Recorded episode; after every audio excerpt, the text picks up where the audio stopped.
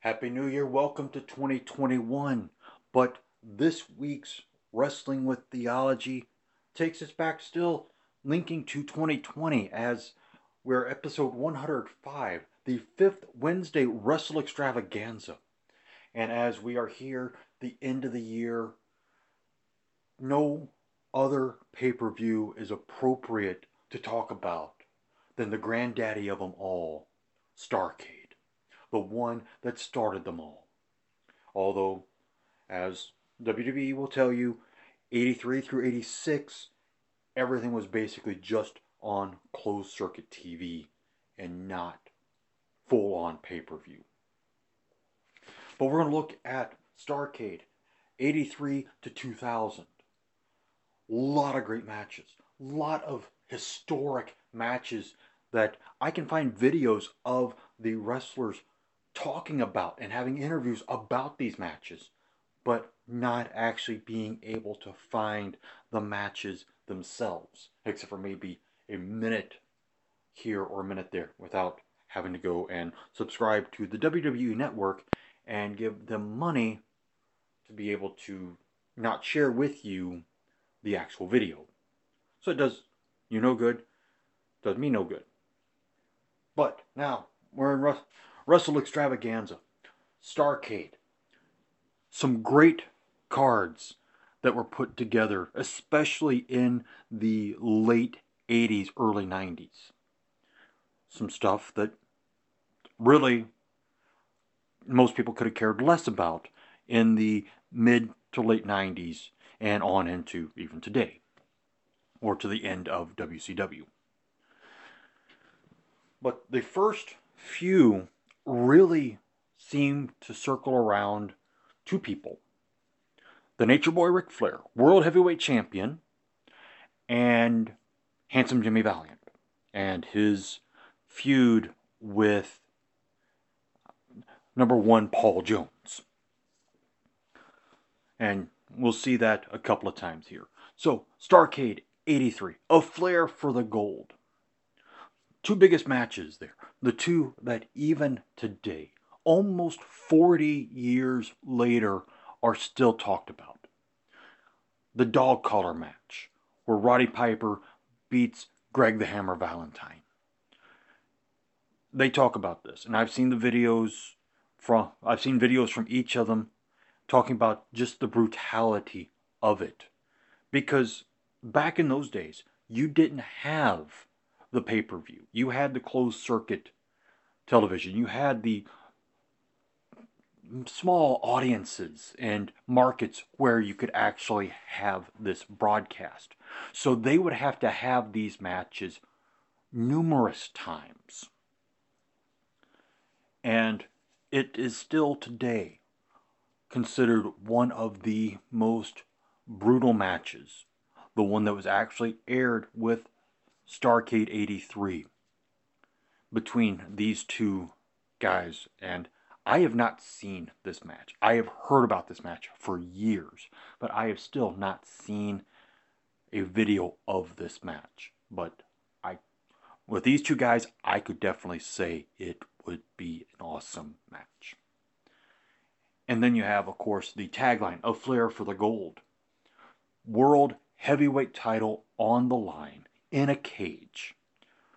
This also was one of those matches that was highly hyped because Harley Race is defending the title in the Greensboro Coliseum. And the last thing he wants is to be in a cage. And he talks about it, about being caged like an animal. And that's not the way a world championship match ought to be held. But he has the match. Flair wins the title for his second time as World Heavyweight Champion in that match. Move on to Starcade 84. Two big matches there. Well, three big matches. If you want to call the Tuxedo Street Fight Loser Leaves Town match between Paul Jones and Handsome Jimmy Valiant a big match. Again, like I said, the early ones revolve around this pointless feud between Jimmy Valiant and Paul Jones. I've seen a lot of the videos, a lot of the stuff that went on with it. I still can't tell you today what the point was behind that. It was just something they had these guys that they were paying to be on the roster and, well, needed something to do.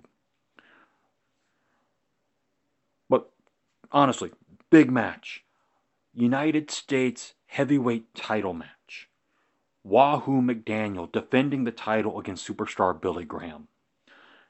That, I'm sure, would have been a great match as well, as Wahoo successfully defends his title against the one time WWWF World Heavyweight Champion and many time Southern Heavyweight Champion of the world, as he would say down in Florida.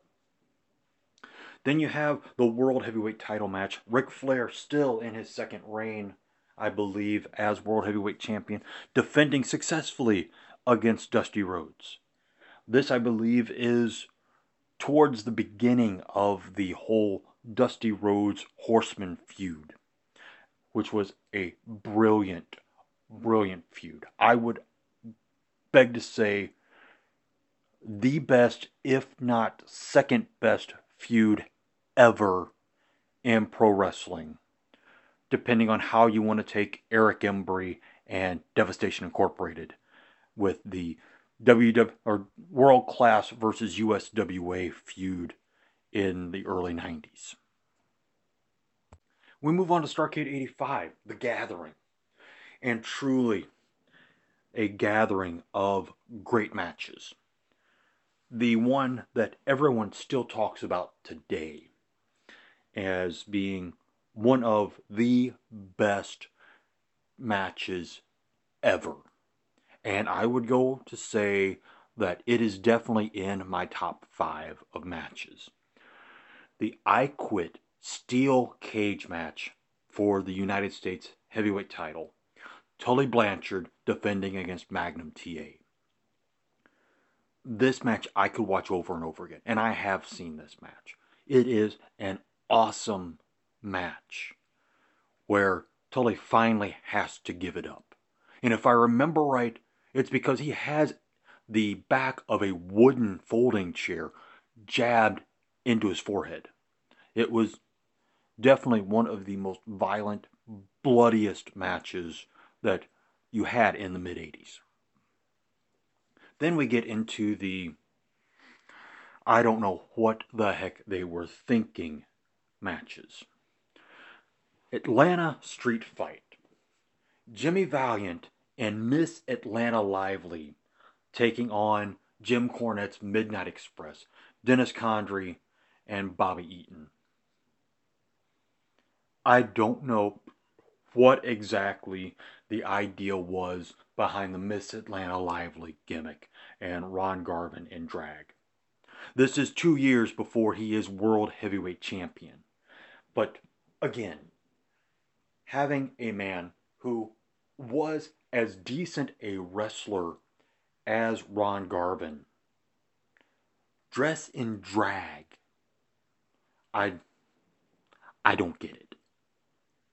But Jimmy Valiant and Garvin won that match against the Midnight Express. Then you have the World Tag Team titles being held in a cage match. Ivan and Nikita Koloff defending against the Rock and Roll Express. One of those I this is the old day where escaping the cage was not an option. You didn't win the match by escaping the cage. The cage was to keep people out, not to keep you in. But I do believe this is the Rock and Roll Express's first time as World Tag Team Champions as they beat the Koloffs in the cage. Then we have the World Heavyweight title match. Ric Flair, still champion, maybe champion again, defending once again against Dusty Rhodes. But this time, Dusty wins the title. And I think this is his third time, and maybe even final time, as World Heavyweight Champion. And that was always one of the things Dusty worried about as Booker and as the guy kind of running the show is that did he book himself into too many world heavyweight titles. I don't know. He's not as bad as Lawler. And you guys, if you have listened to me, you know I love Jerry Lawler. I loved Memphis Wrestling for most of it. And yeah, he's like a 51 time Southern heavyweight champion. Why? He was one of the bookers. He was one of the guys deciding who got to hold the titles. Dusty was one of them, but I do say he did better job as keeping himself out of it. And yeah, numerous world tag team titles, United States heavyweight titles, television titles, sure, but you know, he did good with especially his feud with the Horsemen of not having the title just keep changing hands because that was one of the things that just was really irritating with Memphis wrestling. All right, Starcade 1986. I believe the first one, may maybe the last one of the closed circuit, first one of the pay-per-view era. But this is the one that when people talk Starcade, this is the one that they'll usually talk about. You know, full card. You had Indian strap match, Wahoo McDaniel defeating Rick Rude. You had a hair versus hair match where Jimmy Valiant shaved Paul Jones' head with Manny Fernandez locked in a cage. This is shortly after Manny Fernandez turned on Valiant and joined Paul Jones's army. Tully Blanchard winning the World Television title in a first blood match against Dusty Rhodes. And then the match that really set the bar for tag team matches for a long time the Skywalkers match. Four men up on a scaffold, 20 feet above the ring. Road Warriors versus Midnight Express. And this is that infamous match that Bobby Eaton says everybody remembers this one. Why? because at one point at the end of the match, Eaton and Stan Lane had already been thrown off the scaffold. You had Hawk and Animal up there with Jim Cornette. Humorous way of doing it, but you have Cornette basically jumping off to be caught by Big Bubba Rogers. And Rogers loses him in the light. And he ends up nearly breaking his leg or his arm or both, landing on the mat because he was expecting to be caught and Ray Traylor missed it. I mean, just plain and simple, missed it. And the main event of that card, World Heavyweight title match, Ric Flair defending against Nikita Koloff. Kind of one of those that was just a throwaway main event ending in a double disqualification. And this was Koloff, I believe, taking Magnum's place in this match after Magnum TA's motorcycle accident. Then Nikita became a face and then took his place as the rising star to be possibly a future world heavyweight champion.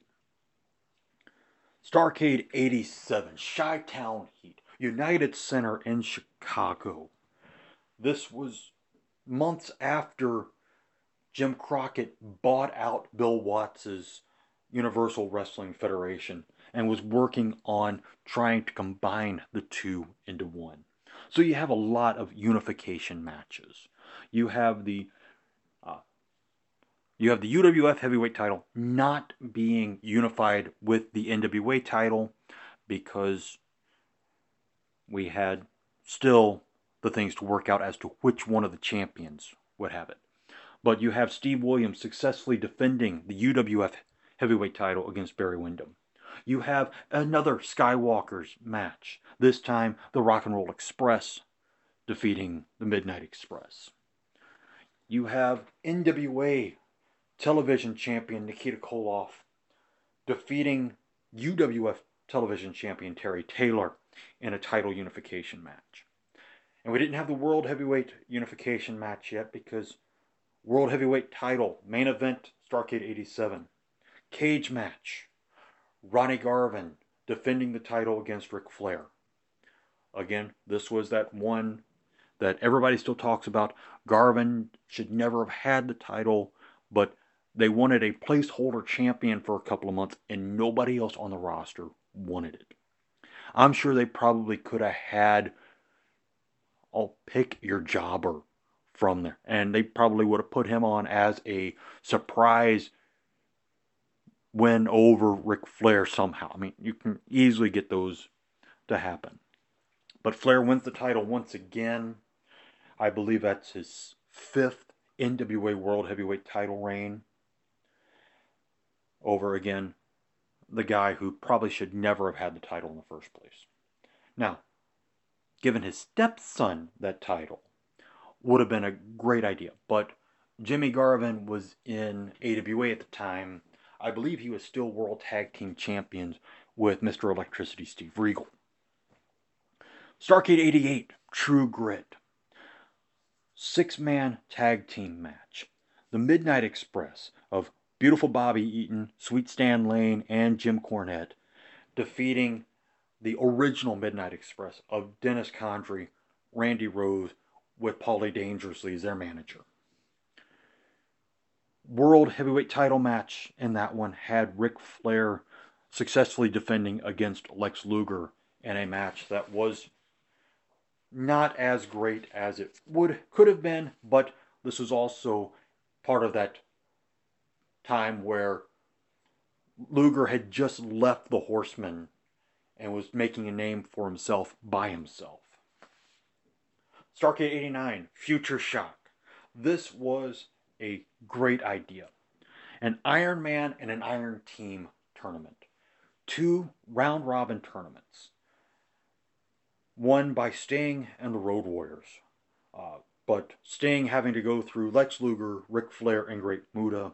The Road Warriors having to go through the Steiner brothers, the Wild Samoans, and Doom. This was also when Sting's short lived tenure as a horseman began. It would end month and a half later at Clash of the Champions 10, where Sting would refuse to give up the title shot that he earned from winning the Iron Man tournament and was then injured at the hands of the Horsemen. Starcade 1990 this one was another great one, as you had a U.S. heavyweight title Texas Lariat match, where Lex Luger won the U.S. heavyweight title again, this time defeating, well, Texas Lariat, you know that's Stan the Lariat Hansen. This was one of those I enjoyed seeing Stan Hansen as the U.S. champion. I had seen him a little bit in AWA, but I really got to see him in 1990 as the U.S. Heavyweight Champion and just loved the whole Western Texas tobacco chewing, you know, everything. Just down home Texas hick. And then you have the World Heavyweight title cage match. The great cage match where Sting, having won the World Heavyweight title from Flair earlier in the year, having come back from his injury that he legitimately sustained at the at Clash 10, uh, came back, beat Ric Flair, then was defending against the Black Scorpion. That was another great storyline. And again, these storylines we're talking about months in the making, in the building up of the anticipation and the heat. You just don't get that nowadays.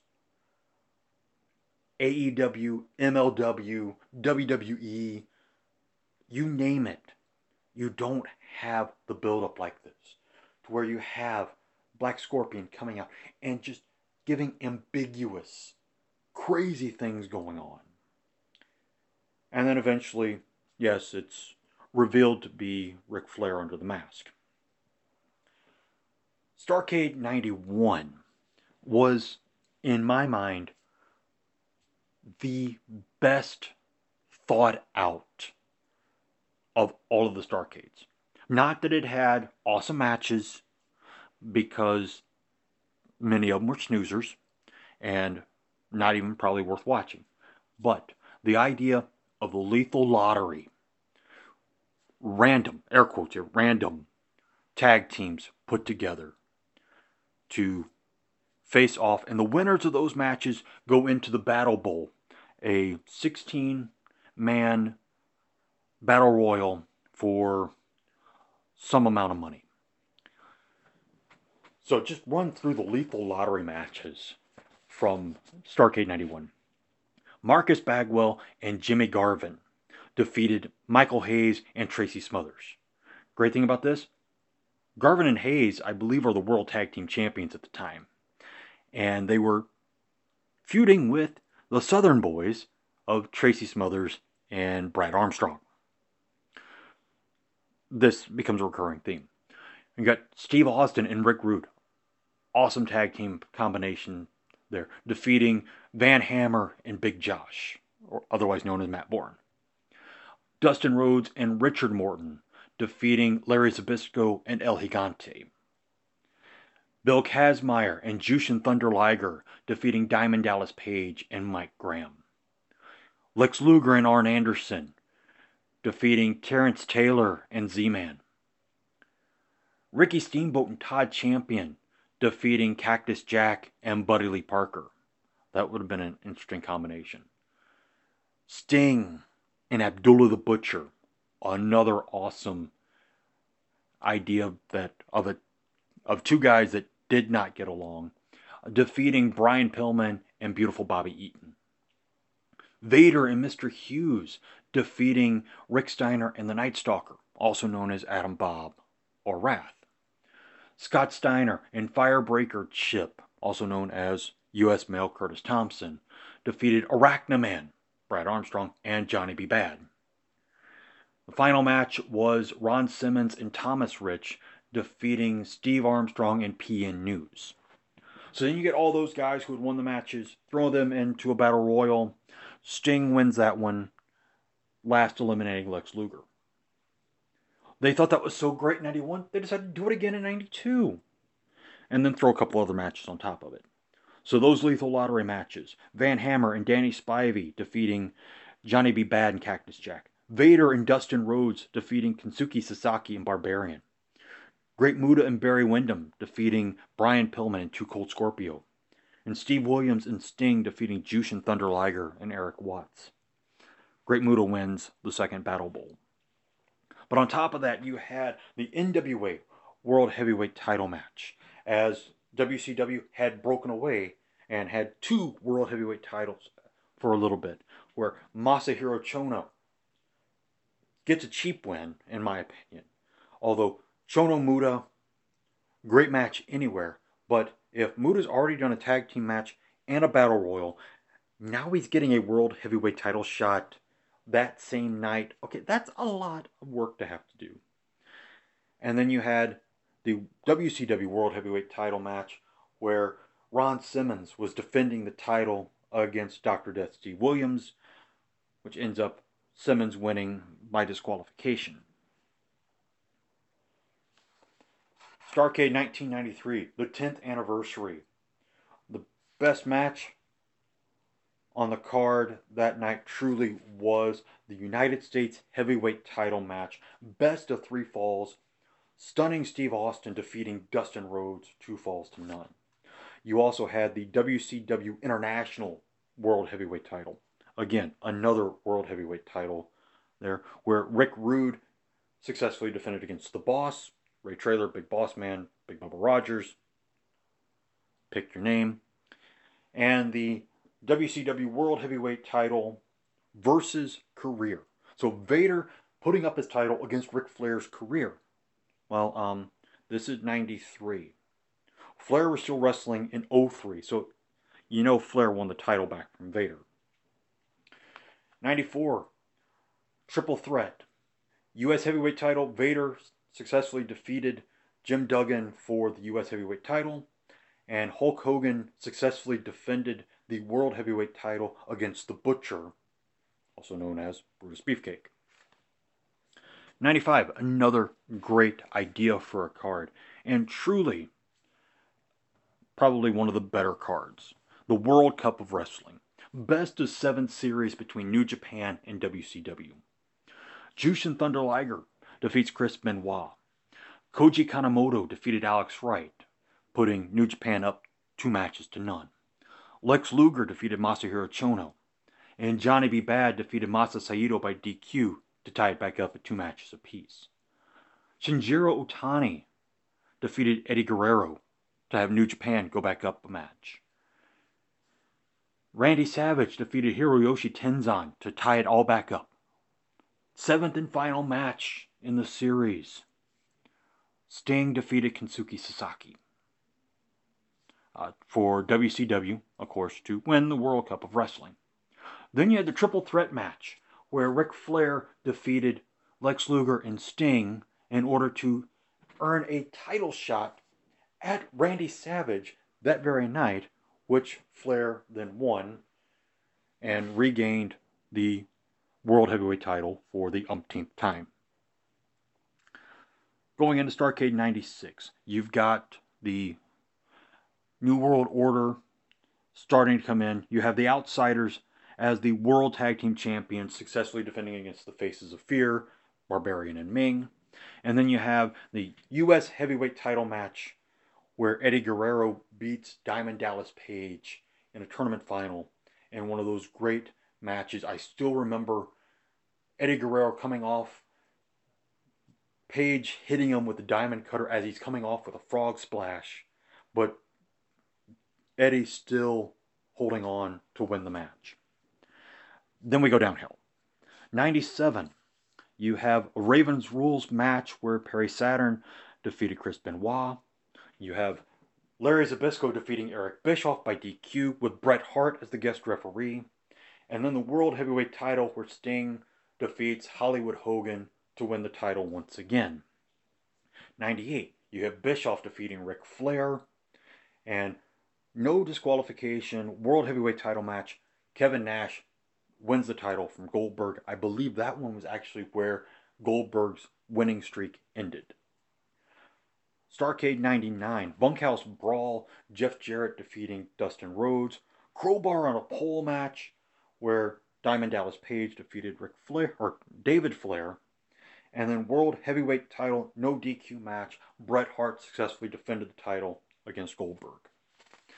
And now the last of the Starcade cards for the 20th century. Starcade 2000, again, a bit of a snoozer. No holds barred match where Goldberg defeated Luger. And then World Heavyweight title where Scott Steiner successfully defended the title against Sid Vicious. I'm still not exactly sure why they gave Scott Steiner the title. They must have had nobody else to give it to because Scott Steiner never one of my ideas for a world champion. Still slightly better than Ronnie Garvin, but again, n- not very far up the list. So that's Starcade. That is Wrestle Extravaganza for this time around. I encourage you next week we begin our probably year long look at Article 4 of the Apology of the Augsburg Confession in the confessional corner as we talk about justification and what does it mean to be justified in the eyes of God. In three weeks, we've got digging deeper, getting into the Psalms, and we'll be going through the Psalms for a while because there's a lot in the Psalms to dig deeper into. So I encourage you to be here for that. We have the moments meditation on every morning. We're still in the midst of the 12 days of Christmas devotions going on. And starting in February, we'll have the majoring and the minors audio on a probably two times a week format going through the minor prophets in chronological order that I've been doing on the Wrestling with Theology Facebook page, putting them out here on the podcast to maybe get a little bit wider, broader audience and exposure with that. But that's what's going on with Wrestling with Theology. I am Pastor Doug Minton, proud to have spent the last half hour with you, and wishing you God's richest blessings in 2021 as you wrestle with theology. Amen.